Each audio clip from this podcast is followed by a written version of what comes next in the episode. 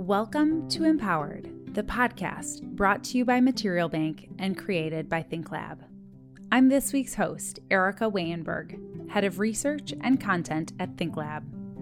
Consider this your weekly dose of bite sized, actionable insights to help you succeed as a B2B rep. Each week, we will answer one key question, many of them submitted by you. Want to join in? We'll share details on how to submit your question at the end of this episode.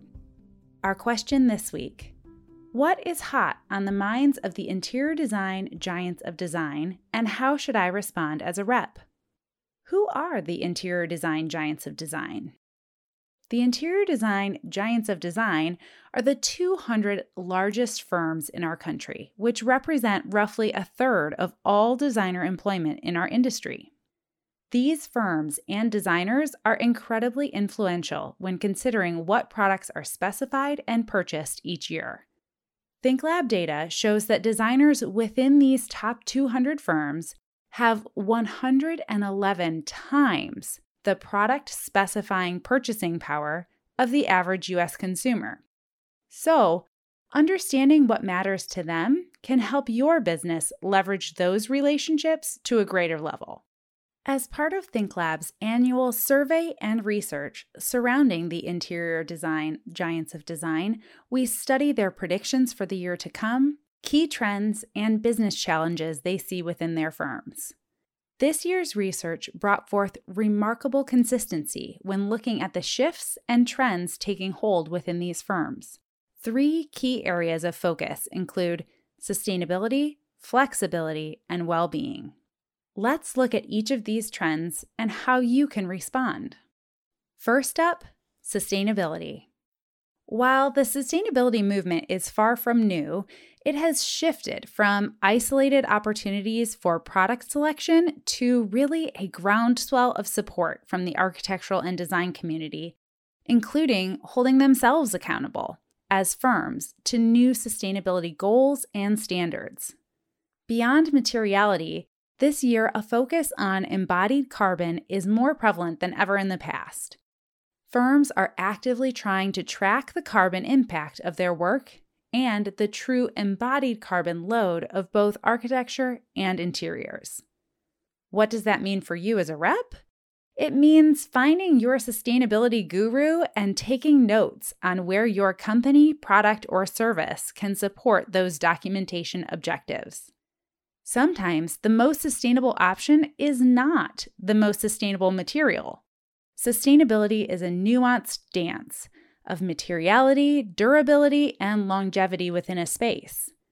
Remember that sustainability is more than checking a box for certification. Having a more holistic view can prompt meaningful conversations within firms. Second is flexibility. If there's one thing that the pandemic has taught us, it's how to be nimble and reactive as a society. Along with this flexibility in behaviors, we are now looking for our spaces to support that level of flexibility as well. For many clients, a key objective of their space is the flexibility and adaptability to various user needs or situational changes.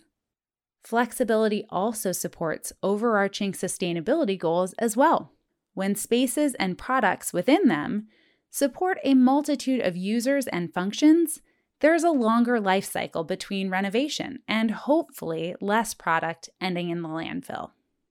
Mental health and well being have also risen to the top of the charts for trends and concerns facing the interior design giants of design, and is our third key focus for today.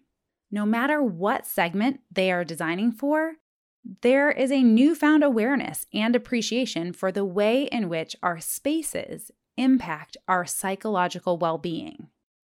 New experts are being brought to the table as firms consider and design for the mental health and well being of users and occupants. What once was three or four primary stakeholders from a client can now be a team of up to 10 or even 15 people.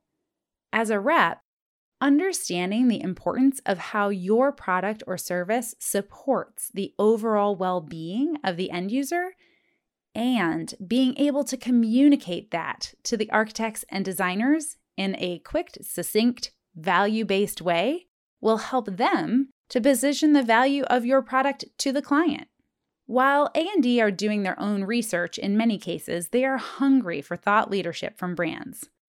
Thought leadership can come in many formats, and it doesn't have to be a CEU, but just like a great CEU, thought leadership should raise the questions to which your product is the natural answer. Equipping architects and designers with your product's value not only makes your product the natural answer to a design question, but it supports the work ahead of them as they have to position and quantify all of the selections they've made.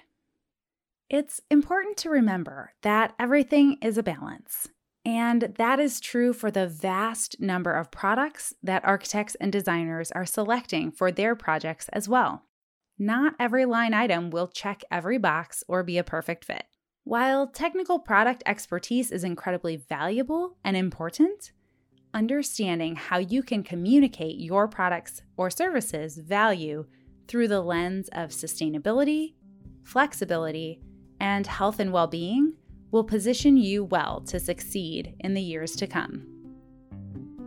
For the most up to date information and list of firms included in the Interior Design Giants of Design, click the link in the show notes or head to interiordesign.net.